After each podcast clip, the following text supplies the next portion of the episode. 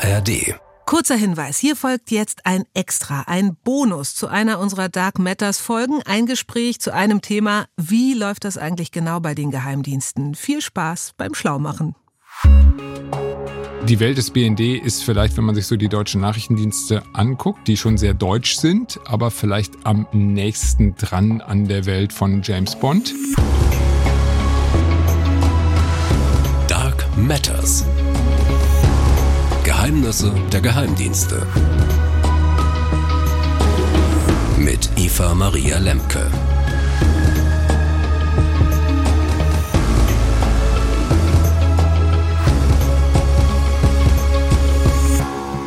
Hallo zusammen, es geht wieder um Dark Matters, dunkle Materie oder noch deutlicher die Geheimnisse der Geheimdienste bei uns. Und die rollen und räumen wir jetzt auf mit einem, der in dieser Welt zwar nicht wirklich zu Hause ist, weil er ist kein Spion oder Agent, aber er ist ein regelmäßiger Besucher und Beobachter. Der ARD-Geheimdienstexperte Michael Göttschenberg sitzt mir gegenüber. Wie schön. Hallo Michael. Hallo Eva Maria, freue mich.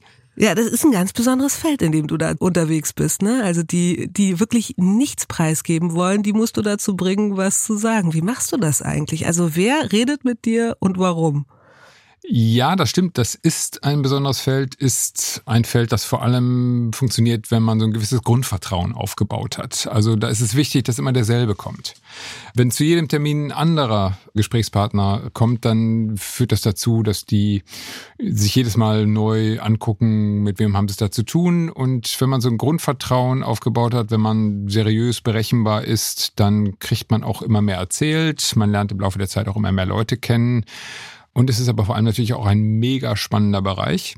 Und das ist das, was ich natürlich total schätze an dem Job. Ja, also spannend ist gar kein Ausdruck, muss man sagen. Und vor allen Dingen, viele wissen gar nicht so viel darüber. Wenn ich sage, ja, es geht bei uns um Geheimdienste im Podcast, dann kommt immer, ah ja, der BND.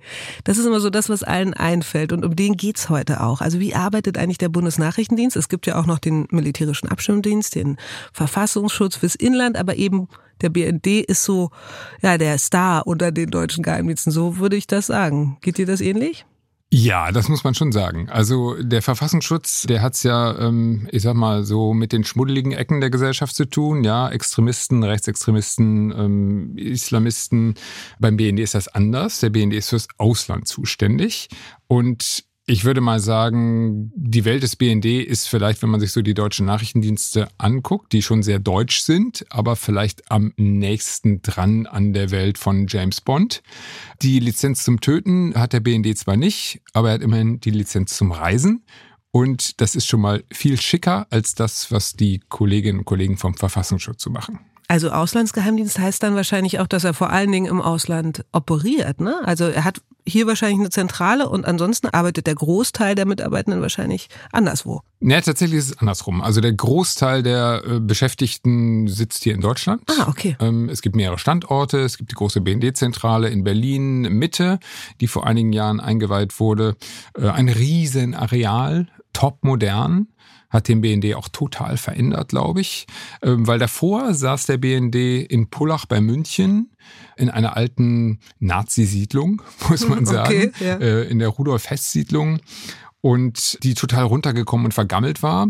Das war die alte BND-Zentrale weit weg von äh, der Hauptstadt Bonn und später Berlin. Und da gibt es noch weitere Standorte in Deutschland, zum Beispiel, wo Fernmeldeaufklärung stattfindet, wo große Antennen stehen, die man betreibt, um Kommunikation abzuhören. Ja, und ein vergleichsweise kleiner Teil der Beschäftigten ist im Ausland tätig zum Beispiel als sogenannte Legalresidenten. Das sind die BND-Ansprechpartner an den deutschen Botschaften im Ausland. Und Aufgabe dieser Leute ist es vor allem, Kontakt zu halten zu den Nachrichtendiensten, Geheimdiensten in dem jeweiligen Land. Die sind sozusagen so die Drehscheibe und Verbindungsstelle dieser Dienste äh, zum BND. Und dann gibt's natürlich noch die Leute, die geheime Operationen machen und dafür im Ausland sind. Zum Beispiel als Afghanistan, der große Bundeswehreinsatz in Afghanistan war, waren immer eine ganze Reihe von BND-Mitarbeitenden auch dort vor Ort. Und das insgesamt sind sozusagen so dann diejenigen, die tatsächlich im Ausland unterwegs sind, in ganz verschiedenen Funktionen, aber der Großteil arbeitet tatsächlich hier in Deutschland. Jetzt warst du ja schon häufiger auch drin in dieser Zentrale. Ja. Wir haben schon gehört über den Verfassungsschutz oder das Bundesamt für Verfassungsschutz. Das ist auch so ein bisschen Beamtenhausen. Ne? Also da wird richtig viel am Schreibtisch gearbeitet. Ist es da ähnlich oder ist es ein bisschen spannender? Ja, also die Zentrale des Bundesamts für Verfassungsschutz, die sieht so aus wie so eine bundesdeutsche Berufsschule aus den 80ern. Das ist irgendwie, hat so einen sehr spröden Charme. Der BND hat sich halt total verändert. Früher diese BND-Zentrale äh, in Pullach, das war sehr runtergekommen, sehr vergammelt. Das waren so viele kleine Häuschen, so eine alte Wohnsiedlung, die man damals genutzt hat nach dem Krieg, ursprünglich als Organisation Gehlen eine amerikanische Spionageorganisation, aus der dann der Bundesnachrichtendienst geworden ist. Und dann mit dem Umzug nach Berlin in diese neue, mega moderne Zentrale äh, hat der BND sich eigentlich ein Stück weit nochmal neu erfunden, muss man sagen. Erstmal die Sicherheitsschleuse, da reinzukommen mit Fingerabdrücken, die da elektronisch genommen werden, um sicherzugehen, dass nur die reinkommen, die reinkommen dürfen. Dann die Bereiche sind genau abgetrennt, wer darf wo rein. Es, die Leute dürfen nicht, auch die Mitarbeitenden, nicht überall in jeden Bereich, weil es natürlich auch darum geht, äh, die einzelnen Bereiche zu schützen vor Verrätern, hat es beim BND auch immer wieder gegeben. Und ich habe mich immer gewundert, wenn ich da war, dass da ich so wenig Leute gesehen habe. Und dann hat man mir irgendwann gesagt, naja, die wissen schon, dass sie heute kommen. Die mhm. bleiben jetzt alle in ihren Büros.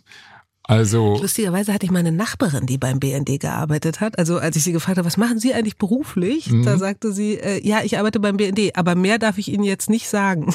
Da hat sie schon eine Menge verraten. Da hat sie schon eine Menge verraten, ja. oder? Also sie war, glaube ich, auch eher äh, keine Superagentin oder so, sondern Juristin. Aber das hätte auch sein können, dass sie mir ein paar Ränge höher dann schon gar nichts mehr darüber sagt, sondern wirklich schwindelt.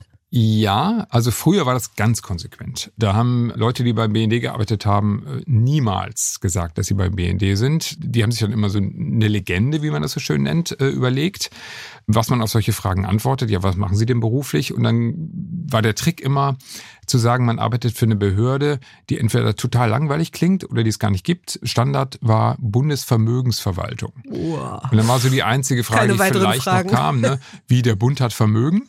Und äh, aber dann hatten die Leute schon kein Interesse mehr. Das war der mhm. Trick. Und wer arbeitet da? Also kannst du das ungefähr umreißen? Ist das eher so wirklich in der Hauptsache so der junge Hacker-Typ, der da quasi eingesetzt wird, oder ist es doch eher der ältere grauhaarige Mann mit dem mit der Krawatte? Na, es gibt beides, würde mhm. ich sagen. Also grundsätzlich ist es so, dass der BND so in den vergangenen Jahren sehr viele junge Leute eingestellt hat, weil er enorm viele zusätzliche Stellen auch bekommen hat in den vergangenen Jahren. Da gehört der junge Hacker, äh, die junge Hackerin mittlerweile definitiv dazu. Ganz wichtig, Sprachkompetenz natürlich. Also Leute, die seltene Sprachen sprechen, sind für den BND interessant. Ja, und ansonsten muss man so grundsätzlich unterscheiden. Äh, es gibt so, so zwei große, grobe Trennungen, die man vornehmen kann, wenn man mal so diesen ganzen Behördenverwaltungsapparat, den jede Behörde hat, mal ausklammert. Dann gibt es so den Bereich der Beschaffung. Das sind diejenigen, die die Informationen beschaffen. Und dann gibt es auf der anderen Seite die Auswertung.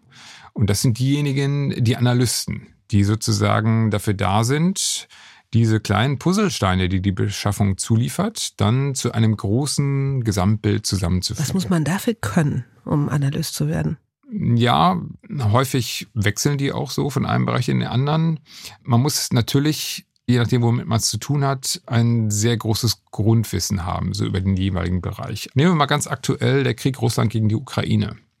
Da ist es natürlich für den BND extrem wichtig, um beispielsweise den Bundeskanzler briefen zu können. Was passiert da gerade? Was machen die Russen? Welche Truppen stehen wo? Wie stark sind die Russen noch? Wie viel Munition haben sie noch? Wie viel Panzer? Was würde es helfen, wenn die Ukraine so und so ausgestattet würde? Da ist es halt total wichtig, möglichst viele Puzzlesteine zu haben. Satellitenbilder, abgefangene Kommunikation. Da geht es wirklich darum, die Panzer zu zählen und die Artilleriegeschütze und das Ganze dann zu einem Lagebild zusammenzusetzen. Und der Analyst in dem Fall wäre dann entweder jemand, der sich vor Ort mit den Gegebenheiten gut auskennt, weil er einfach die Ukraine aus dem FF kennt, oder jemand von der Bundeswehr. Mhm. Und das gehört eben auch dazu. Der BND hat schon immer einen erheblichen Teil seiner Belegschaft aus der Bundeswehr gehabt, weil der BND auch dafür zuständig ist, militärische Lagebilder zu erstellen. Und insbesondere natürlich dann, wenn die Bundeswehr im Ausland ist, aber natürlich auch jetzt in einem Kriegsgebiet fachlich kompetent beurteilen zu können, was passiert da militärisch. Und mhm. dafür braucht man natürlich Militärs. Kannst du mal so beschreiben ungefähr, wie viele Leute arbeiten in diesem ganz engen Kreis? Jetzt wirklich also beim BND in Berlin im Gebäude, äh, dann im Ausland und dann haben wir äh, am Fall Klaus L. jetzt schon gesehen, sind ja auch noch diese ganzen Informanten da, die da rumschwören, die man sozusagen anzapft, teilweise über Jahrzehnte auch äh, immer wieder befragt, die ja im Grunde auch für den BND tätig sind, zumindest bezahlt werden. Genau, also insgesamt arbeiten mehr als 6000 Menschen für den BND und ja, wie quantifiziert man das? Also ich würde fast sagen, der allergrößte Teil arbeitet in Deutschland, einige hundert im Ausland. Aber das ist wirklich sehr übersichtlich. Das ist so ein bisschen so wie bei einem großen Medienunternehmen, das Auslandskorrespondenten hat. Aber die Zentrale befindet sich halt in Deutschland. Und mhm. da geht es auch darum, all die Informationen, die zugeliefert werden, zusammenzutragen, auszuwerten. Warum macht man das in Deutschland? Weil es natürlich nicht ganz ohne ist, als Mitarbeiter eines Nachrichtendienstes im Ausland unterwegs zu sein. Wenn man da in Verdacht gerät, zu spionieren gegen das jeweilige Land, in dem man sich befindet, dann ist die Gefahr groß, dass man weggefangen äh, wird und äh, nie wieder gesehen wird. Ja, bezieh oder beziehungsweise für teures Geld oder für wen auch immer dann ausgetauscht werden muss. Ne? Also auch abgetarnt mit einer falschen Identität als BND-Mitarbeiter im Ausland unterwegs zu sein, ist immer ein hohes Risiko. Wie ist es denn im weltweiten Ranking? Also wo steht der, der BND da? Also wenn wir es mal vergleichen mit denen, die ganz weit vorne sind, dann sind es die Amerikaner natürlich. Vergleichbar mit dem BND sind eigentlich gleich mehrere amerikanische Dienste. Ähm, die CIA, die kennt jeder. Aber im Endeffekt ist das, was die NSA macht, die sozusagen dafür zuständig ist, die Kommunikationsströme weltweit zu überwachen, das findet auch in Deutschland innerhalb des BND statt.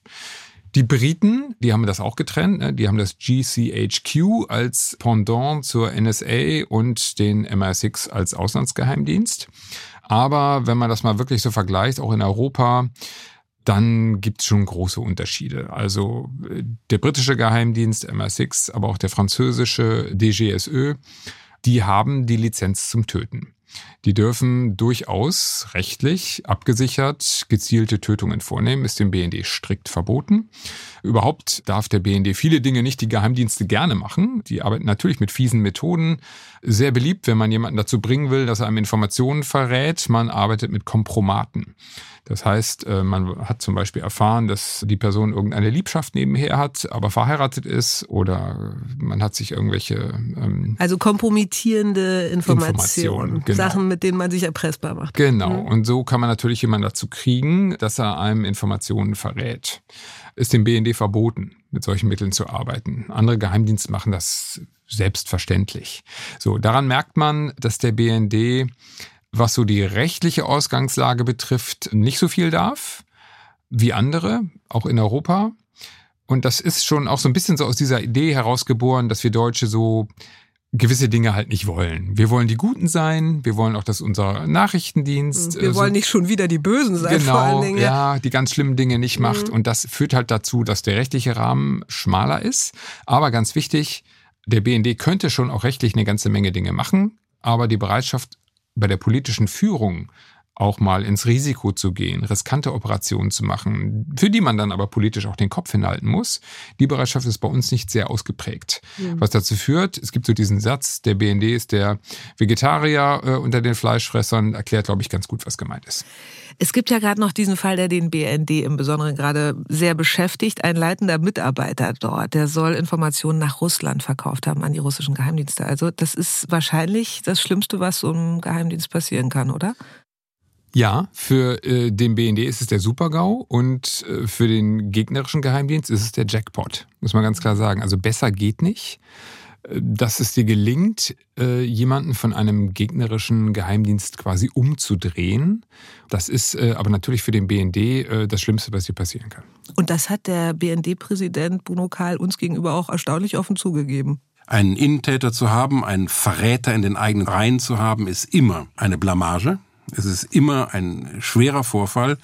Dass es jetzt die Russen waren, ist einerseits verständlich, denn wer sollte in diesen Tagen ein so großes Interesse daran haben, in den BND einzudringen wie die Russen, außer den Chinesen vielleicht? Insofern ist das jetzt keine Überraschung gewesen, dass die mit verstärkter Energie versuchen, natürlich auch gerade in Deutschland zum Erfolg zu kommen. Andererseits haben wir auch Glück gehabt. Es war keine über Jahre angebahnte Operation, die uns jetzt irgendwie über einen großen Zeitraum hinweg Informationen entlockt hätte, sondern beide Seiten, der Täter wie das Zielland, sind mehr oder weniger hineingestolpert in eine Konstellation, die für eine kurze Zeit Abflüsse produziert hat. Wir hoffen, dass das Schadensbild sich so begrenzen lässt, wie wir es im Moment äh, definieren können. Dann sind wir wirklich mit einem blauen Auge, vielleicht sogar nur mit einem blauen Hühnerauge davongekommen. Aber die Erleichterung kann man erst verkünden, wenn die Ermittlungen wirklich abgeschlossen sind. Also man ist da so hineingestolpert, hat Karl gerade gesagt. Das heißt, ähm, das war im Grunde eine zufällige Anbahnung oder wie kann man sich das vorstellen? Wie, wie passiert sowas? Ja, wir haben ja am Anfang auch, als wir zum ersten Mal von dieser Geschichte gehört haben, irgendwie gedacht, äh, das ist jetzt hier irgendwie so ähm, das Masterpiece äh, des FSB äh, gewesen, dass die also da super strategisch vorgegangen sind und äh, mittlerweile ist ziemlich klar, wie es gelaufen ist, auch wenn man natürlich mal abwarten muss, wie das am Ende vor Gericht ausgeht. Aber hineingestolpert trifft es irgendwie schon ganz gut. Wie groß der Schaden am Ende ist, wie viel der abgeflossen ist, äh, auch das muss man nochmal abwarten, weil da sind schon offenbar auch erhebliche Summen gezahlt worden und man fragt sich so ein bisschen, für die Informationen, von denen wir jetzt ausgehen, pff, war vielleicht doch mehr, muss man mal abwarten. Also richtig militärische Operationsnotizen sozusagen? Also schon Informationen, die für den Krieg, den Russland gegen die Ukraine führt, äh, relevant waren, die, wo ich davon ausgehe, dass sie für die Russen wertvoll waren, aber eben offenbar über einen sehr kurzen Zeitraum. Und äh, da war gerade schon auf deiner Seite die Rede von erheblichen Geldsummen. Also das war die Motivation von Carsten L., so heißt ja der verdächtige Russland-Spion sozusagen, Russland-Doppelagent. Der soll also aus Geldgier, kann man das so zusammenfassen, gehandelt haben? Ja, wir müssen da noch ein bisschen vorsichtig sein, weil es ist einiges durchgedrungen aus den Ermittlungen, aber am Ende muss man mal gucken, was kann am Ende vor Gericht dann auch bewiesen werden. Aber wenn wir uns mal anschauen, wie sieht das grundsätzlich aus in solchen Fällen, da gibt es so ein paar Dinge, die eigentlich immer eine Rolle spielen. Also entweder ich habe eine ideologische Motivation. Der BND hatte mal diesen Verratsfall Heinz Felfe. Das war eigentlich der schlimmste Verratsfall, den der BND je hatte. Äh, da war der Mann, der zuständig war für die DDR-Spionage, der auch die ganzen Quellen in der DDR geführt hat, der hatte zehn Jahre lang für den KGB gearbeitet. Also schlimmer geht's nicht. Und die Motivation war eine ideologische. Dann haben wir häufig Geld, dass äh, Leute natürlich auf diese Weise an Geld kommen wollen und äh, da werden zum Teil auch große Summen gezahlt. Scheint in diesem Fall auch so zu sein. Und dann gibt es als dritte Variante, äh, mit der man das häufig zu tun hat, eben, dass die Leute erpresst werden. Und das sind so die Dinge, die also immer wieder dazu führen, dass man Personen umdrehen kann. Eine letzte Frage beschäftigt mich jetzt noch, wahrscheinlich viele andere auch. Warum eigentlich Nachrichtendienst und nicht einfach Geheimdienst? Klingt doch sowieso einfach viel interessanter. Ja, auch das zeigt so ein bisschen, dass man mit Begriffen arbeitet, die nicht so fies klingen. Äh, aber grundsätzlich gibt es schon einen Unterschied zwischen Nachrichtendiensten und Geheimdiensten. Geheimdienste haben häufig eben auch so eine geheimpolizeiliche Komponente. Hm. Und sowas wollten wir in Deutschland aufgrund unserer Geschichte eben definitiv nicht. Und deswegen haben wir eine strikte Trennung zwischen Nachrichtendiensten und Polizei. Insofern ist der Begriff auch äh, völlig korrekt. Okay, also vielleicht kennen wir alle jemanden, der für den BND arbeitet und wissen es nicht mal, denn darüber reden dürfen eben auch nicht alle. Vielen Dank, dass du uns äh, viel mehr Wissen dazu beigebracht hast, Michael Göttschenberg, danke.